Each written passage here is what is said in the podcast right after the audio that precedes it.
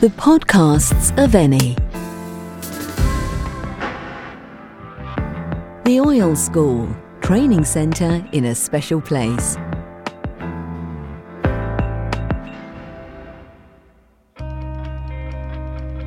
Italy is famous for its tremendous variety. Villages clinging to mountain tops, towns nestling in narrow bays overlooking the sea, and where there is no particular geographical structure to dictate the development of urban centres, we see the repetition from north to south of the same structure based on the intersection between Cardo and Decumanus, following the planning of Roman army encampments.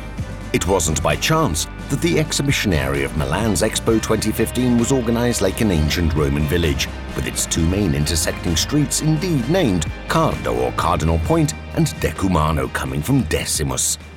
Basically, you need level ground to reproduce the cross structure of cities and towns, and in Italy, level ground par excellence means the Po Valley.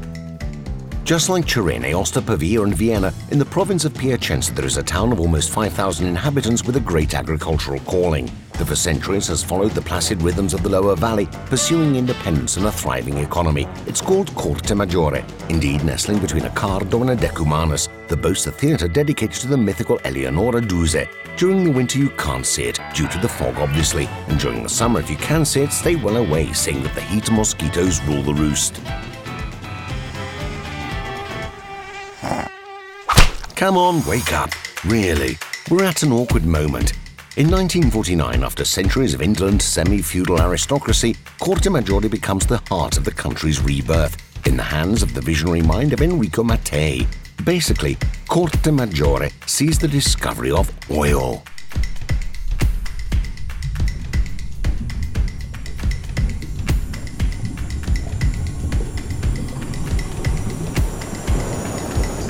The worst of wars is just over. Italy tries to head towards rebirth through the development of mobility and industrial development. It really needed an oil field to complete the picture, didn't it? Shh, be quiet. There's some important news on the radio. The research carried out by Azienda Generale Italiana Petroli, AGIP, in the Po Valley, has led, among other things, to the discovery of the great oil field of Corte Maggiore.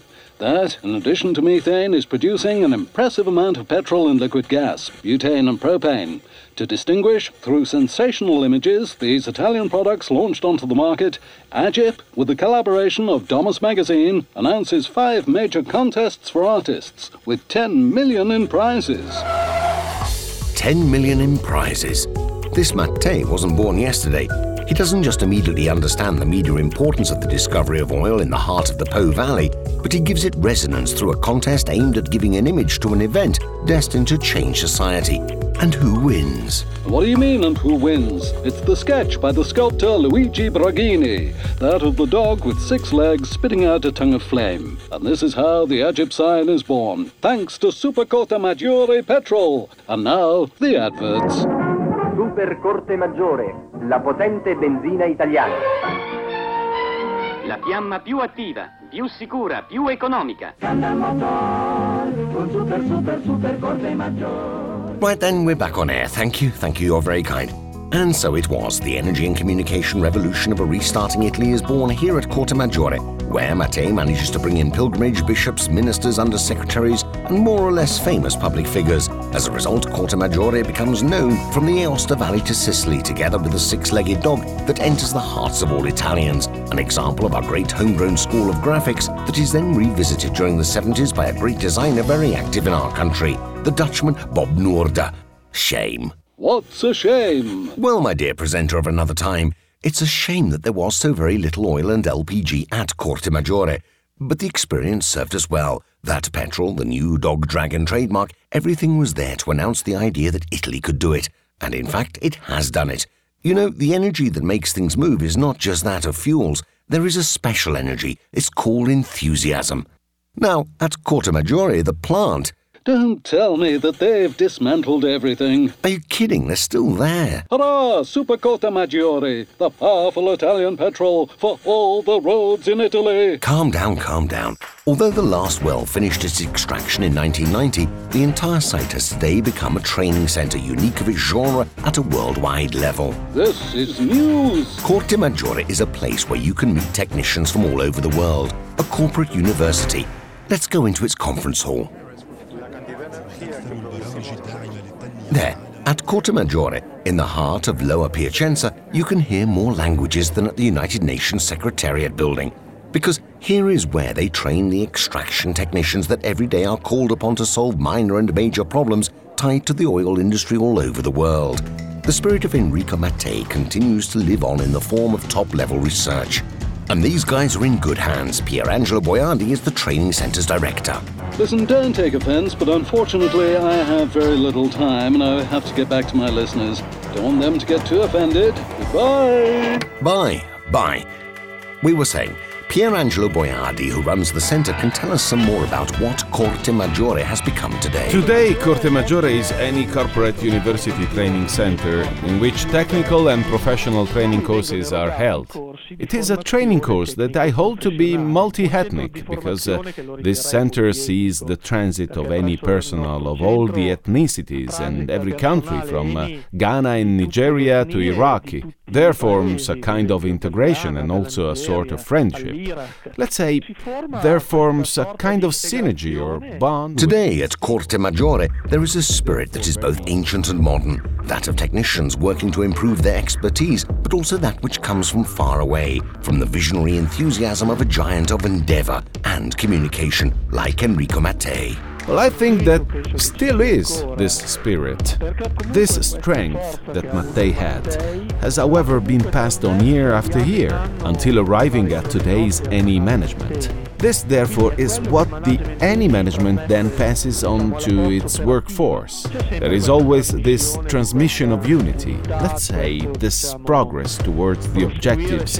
It's really true. The strength of Eni and its first president have withstood the barriers of time, unleashing an industrial and cultural ferment with few equals. It's as if here at Corte Maggiore there still resonates the same energy of decades and decades ago. Corte Maggiore is a place that really knows how to surprise you, today like yesterday and vice versa. Did you know that attention to the training aspect is so important for Eni that until a few years ago, training services were supplied to facilitate the social reintegration of prisoners? The pain and sense of guilt experienced by these people soon gave way to determination and a will to start again and rebuild a life beginning with the professional aspect. One of the many people to come here to Corte Maggiore was Giuseppe. One day, the prison governor and the cell block commander called me and said that there was this proposal from Eni, which would engage some of the prisoners for a training course, at the end of which they would be taken on at an Eni site. Giuseppe is not an ordinary prisoner. In him, Eni saw the possibility for a radical change. Today, he works in the tank park and dock at the Mantova Versalis plant. To sum up, Corte Maggiore is a true hotbed of inspiration. One only needs to wander around the facility corridors to understand that we're talking about a place full of action. Just think, in here there is also a power plant. Okay, it's certainly smaller than an ordinary one, but this isn't a problem. Here at the corporate university, all the equipment is perfectly equal to that present at the Eni site spread throughout the world, and they have an uncovered section that allows the technicians to understand the internal mechanisms.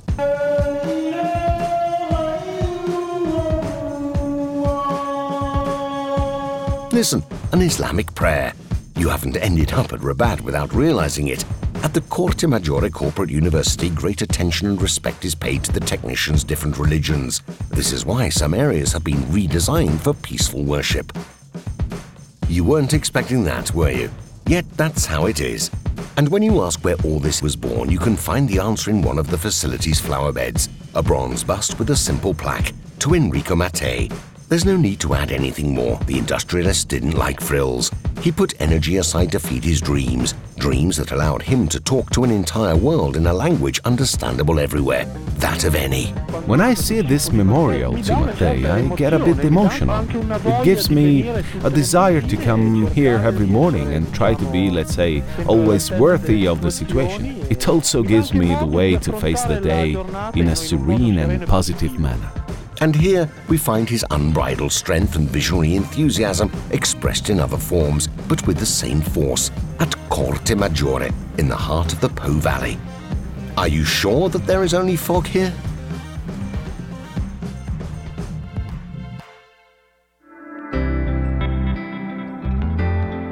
And today we've come to the end of another adventure in the Eni story of energy.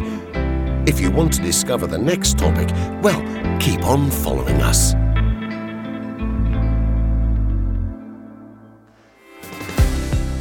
You have been listening to Eni's podcast, produced and adapted for radio by Cast4. Download the complete collection from the site eni.com.